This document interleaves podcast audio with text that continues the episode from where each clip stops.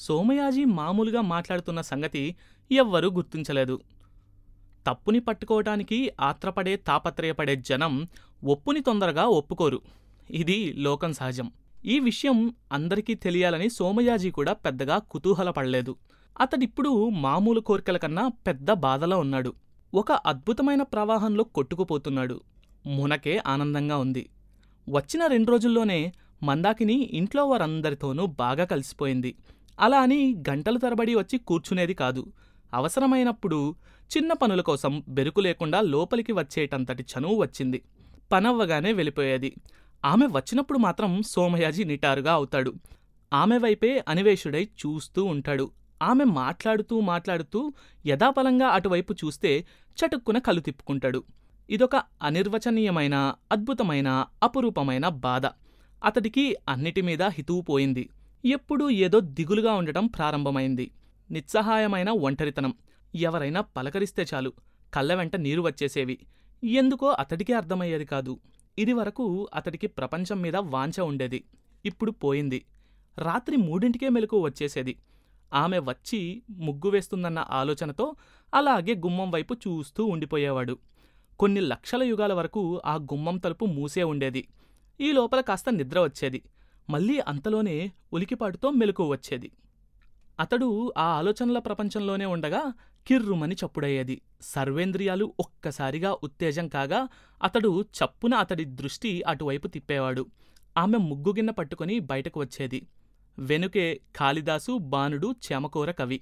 తను మెలకువగా ఉన్నానని తెలియకుండా అలాగే ముందు గుమ్మంలో పడుకొని ఆమె వైపు చూస్తూ ఉండిపోయేవాడు. అతడితో వచ్చిన చిక్కేమిటంటే వయసు కన్నా ఎక్కువగా అతను ఎదిగిపోయాడు. ప్రబంధాలు చదవటం వల్ల వచ్చిన చిక్కు అది. ఒక్క ప్రబంధాలేమిటి? వాల్మీకి మాత్రం తక్కువ ఏమిటి? వసంత ఋతువుని అతడు వర్ణించినట్టు ఎవ్వరూ వర్ణించలేదు. అందులోనూ కిష్కిందకాండలో సీతావియోగంలో రాముని బాధ. చచ్చంద్రకర స్పర్శ హర్షోన్మిలీత అన్నాడు. నాయకుడు చేయి పట్టుకోగానే హర్షపులకిత అయిన నాయిక రతినిమిత్తం తనకు తానే వస్త్రాల్ని జారవేసినట్టు ఆకాశం మేఘాల్ని వదిల్చి నిర్మలమైందట. దర్శయంతి శరన్మధ్య అన్నాడు. మొదటి సంగమంలో యువతులు సిగ్గు వల్ల నిదానంగా ప్రియుని ప్రోత్సాహం వల్ల తప్పనిసరై తమ జగనములను కొద్ది కొద్దిగా వెలిచేసినట్టు శరదృతువులో నదులు మెల్లమెల్లగా ఇసుక తిన్నెల్ని బహిర్గతం చేస్తాయి అని వ్రాశాడు. ఇవన్నీ అతడు చదివాడు. భోజనం పూర్తయ్యాక నిలువెత్తి పందిరి మంచం మీద తాతయ్య దిల్లకి ఆనుకొని తమలపాకులు వేసుకుంటూ ఉంటే అతడు చదివి వినిపించేవాడు. కొన్ని అర్థమయ్యేవి కొన్ని అర్థమయ్యేవి కావు. జగనమున అంటే తెలిసేది వెలిచేయడం అంటే తెలిసేది కాదు. ఎప్పుడో నోరు జారి సత్యభామ స్థానాగ్రం గురించి అడిగిన తరువాత అతడు తిన్న చివాట్ల విషయం మనకి తెలియందేమీ కాదు. ఇప్పటికి వయసు కూడా దోహదం చేయడం ప్రారంభించింది. అతడి శరీరం మేఘమై వర్షించడం ప్రారంభమై ఇప్పటికి నెల రోజులు కావస్తోంది. వాళ్ళు ఆ భాగంలో దిగిన కొన్ని రోజులకి అతడికి ఆమెతో మామూలుగా మాట్లాడే వీలు కలిగింది. చిన్నక్క పక్కింటికి వెళ్ళి నెయ్యి తెమ్మని చెప్పింది. గుండెలు వడిగా కొట్టుకుంటూ ఉండగా అతడు గుమ్మంలో అడుగుపెట్టాడు ఆమె పాదాలకి పసుపు రాసుకుంటూ ఉంది. అతన్ని చూసి కుచ్చిళ్ళు కిందకి వదిలేసి ఏమిటన్నట్టు చూసింది. కొక్కొ కొద్దిగా నెయ్యి కావాలంది చిన్నక్క. ఆమె పసుపు గిన్నె పక్కన పెట్టి లోపలికి వెళ్ళి నెయ్యి తీసుకువచ్చింది అతను అందుకొని వెనక్కి తిరిగి వెళ్ళిపోతూ ఉండగా నత్తిపోయిందన్నావు మాట ఇంకా తడబడుతూనే ఉందే అంది చిరునవ్వుతో. అతడు సిగ్గుపడ్డాడు. ఎలాగో నోరు పెదల్చుకొని ఇది నత్తి కాదు అన్నాడు. మరేమిటో? బెరుకు తిరిగి ఆమె నవ్వింది. అతడు గుమ్మం వరకు వెళ్ళి ఆగి ఎన్నాళ్ళనుంచో అదే సమస్యగా కొట్టుమిట్టులాడుతున్నట్టు నేను మిమ్మల్ని మిమ్మల్ని నువ్వు అనొచ్చా? అని అడిగాడు. ఊహించని ఆ ప్రశ్నకి ఆమె విస్తుపోయి అంతలోనే తేరుకొని నవ్వుతూ అలాగే.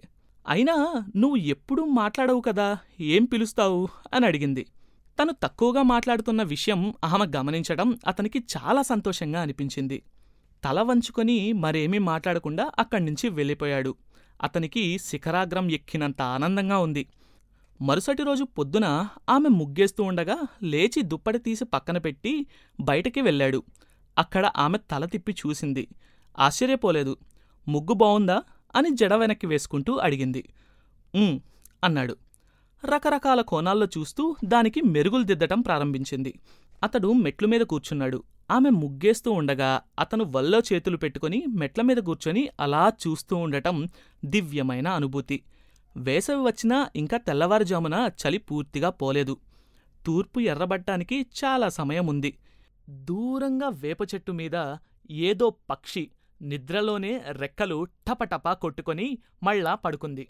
ఆ తరువాత ఎన్నో రాత్రులు అలా గడిచిపోయాయి. ఎక్కువ మాటలు కూడా ఉండేవి కావు. ముగ్గు వేయటం పూర్తి చేసి చెవుల మీద జారిన ముంగుర్లని ఆమె అలా వెనక్కి తీసుకొని వెళ్ళిపోయేది. ఒకరోజు అతను రాలేదు. కాసింతసేపు చూసింది. అతనింకా లేవలేదు. రాత్రంతా నిద్రలేనివాళ్ళ తెల్లవారుజామునే వళ్ళు విరుచుకుంటూ లేచాడు. దానికి కారణముంది. రాత్రంతా అతడు నిద్రపోనేలేదు ఆ క్రితం రోజు లెక్కల మాస్టారు అతణ్ణి ఆ ఏడాది పరీక్షకి పంపించనని చెప్పాడు. మొదట్రోజు అల్లసాని పద్యం చెప్పి ఆయన వంశగౌరవం మంట కలిపినప్పట్నుంచి ఆ మంట అలాగే ఉంది. అందుకే పుస్తకం తీసుకురాని నెపం మీద ఎన్నో రోజులు అతన్ని నిలబెట్టాడు. కానీ అదిప్పుడు పాతబడిపోయింది. లెక్కలు మాస్టారు క్లాస్లోకి రాగానే అతను లేచి నిలబడ్డం శిక్షగా కాక తనని వెక్కిరించే ఓ నవ్వులాట వ్యవహారంలాగా అనిపించేది. ఎన్ని రోజులు అలా పశువులా నిలబడతావురా వెదవా సిగ్గులేదా? అన్నాడు. సోమయాజీ మాట్లాడలేదు. దాంతో ఆయన అహం దెబ్బతింది. ప్రధానోపాధ్యాయుడి దగ్గరికి తీసుకువెళ్ళి ఇతగాడు ఇంతవరకు పుస్తకాలే కొనలేదు. ఇలా మరికొంతకాలం ఉంటే మరికొందరు కూడా ఇలానే తయారవుతారు. మన స్కూల్ నుంచి ఉత్తీర్ణులయ్యే వాళ్ళ శాతం తగ్గిపోతుంది. ఇప్పటి వరకు ఉన్న మంచి పేరు పోతుంది అన్నాడు. పెద్ద పరీక్షలు ఇంతవరకు వచ్చే వరకు పుస్తకాలెందుకు కొనలేదు అంటూ ఆశ్చర్యపోయాడు. ఆయన చాలా మంచివాడు కానీ ఎంతో ముఖ్యమైన విషయాలైతే తప్ప తాను నిర్ణయం తీసుకోడు. కిందవారికే వదిలేస్తాడు. ఒకసారి నిర్ణయం తీసుకుంటే మాత్రం మార్చుకోడు. ఇంతలో క్లాస్ టీచర్ అన్నాడు ఇతను చేరి రెండు నెలలవుతోంది. ఏదో పల్లె నుంచి వచ్చాడట. మన స్థాయి అందుకోలేకపోతున్నాడు. ఒక స్కూల్ నుంచి ఇంకొక దానికి మారిన వాళ్ళతో ఇదే చిక్కు. అందులోనూ పల్లెటూరు నుంచి వస్తే ఇంకా చెప్పనక్కర్లేదు. ఎందుకు రావాల్సి వచ్చింది? అని అడిగాడు. మా తాతయ్య చనిపోయాడు సార్. కుటుంబం విచ్ఛిన్నమైంది. ఆపై మాట్లాడలేదు. అసలు విచ్ఛిన్నం మాట ఉపయోగించటానికే అతనికి ఏదోలా ఉంది. ప్రధానోపాధ్యాయుడికి జాలేసింది. చూడవోయ్ పుస్తకాలు కొనక స్థాయి పెంచుకోకపోతే పరీక్షకు పంపించి ఏం లాభం? ఇప్పటి వరకు మా స్కూల్ నుంచి వెళ్ళిన వాళ్ళందరూ కూడా ఉత్తీర్ణులై వచ్చారు అన్నాడు. నేను బాగా చదువుతాను మాస్టారు రుద్ధకంఠంతో అన్నాడు. అతనికి ఎన్నో చెప్పాలని ఉంది కానీ చెప్పలేకపోతున్నాడు. వాళ్ళిద్దరూ ఎక్కువ మాట్లాడుకుంటే ప్రమాదమని లెక్కల మాస్టారు మధ్యలో కల్పించుకొని ఏం చదువుతావోయ్? ఏం చదువుతావు? ఇన్నాళ్ళ నుంచి పుస్తకాలు లేకుండా నిర్లక్ష్యంగా వస్తున్నవాడివి నీకు చదువంటే ఏం లక్ష్యం ఉంటుంది అంటూ ఆయన వైపు తిరిగి ఒకట్రెండు రోజుల్లో పుస్తకాలు కొని మన స్థాయికి రాకపోతే అతన్ని పరీక్షకి పంపొద్దు సార్ అన్నాడు. అలాగే అన్నాడు ప్రధానోపాధ్యాయుడు. ఆయన విజయగర్వంతో చూస్తూ ఉండగా కళ్ళనీళ్ళతో సోమయాజీ బయటకు వచ్చేశాడు. ఆ రాత్రంతా అతడు ఏడుస్తూనే ఉన్నాడు. అతడు అప్పటి వరకు అనుభవించిన కష్టాలు చిన్నవి కానీ ఇది భవిష్యత్తు నాశనం చేసే సమస్య. అసలు ఏం జరుగుతుందో తలుచుకుంటేనే అతడికి దుఃఖం వస్తోంది. ఇంటికి వచ్చి పుస్తకాలు కావాలన్న సంగతి రంగారావుకు చెప్పాడు. నెలాఖరులో ఎలా కొంటాంరా తర్వాత చూద్దాంలే అన్నాడు. అది కాదు ఎల్లుండి పుస్తకాలు గాని తీసుకురాకపోతే పెద్ద పరీక్షకు పంపనన్నారు అంటూ చెప్పబోయాడు కాని రంగారావు పూర్తిగా వినలేదు. పల్లె నుంచి సోమయాజికి పోషణ నిమిత్తం రావాల్సింది అంతకు ముందు నెల డబ్బు రాలేదు. అందుకే చిటపటలాడుతున్నాడు. ముందే చెప్పినట్టు అతడు డబ్బు దగ్గర చాలా నిక్కచ్చిగా ఉంటాడు. పరీక్షకు పంపకపోతే వచ్చే ఏడాది పోవచ్చులేవోయ్ ఇప్పుడు మునిగిపోయేదేముంది? అయినా వాళ్ళన్నది నిజమే రెండు నెలల్లో ఎలా అందుకోగలవు? ఈ మాటలతో సోమయాజీ ఆఖరి ఆశ కూడా తెగిపోయింది. అందుకే రాత్రంతా ఏడుస్తూనే ఉన్నాడు. మరుసటి రోజు పొద్దున చిన్నక్క మాటలకి తెలివి వచ్చింది. ఏమిట్రా సోము? బారెడు పొద్దెక్కింది. ఇంకా లేవలేదా? అక్కడ పాలైపోతాయిరా. మనం లేమని తెలిస్తే నీళ్ళు కలిపేస్తారు అంటూ మొదలుపెట్టింది. సోమయాజీ ఆదరాబాదరా లేచి పరిగెట్టాడు. ఆ తరువాత ఏమైంది? అసలు సోమయాజీ పుస్తకాలు కొన్నాడా? అతను పుస్తకాలు కొనడానికి ఎవరు సహాయం చేశారు? ఈ విషయాలన్నీ తెలుసుకోవాలంటే నెక్స్ట్ ఎపిసోడ్ కోసం వెయిట్ చేయండి. కొత్త చాప్టర్ ప్రతి మంగళవారం మరియు గురువారం.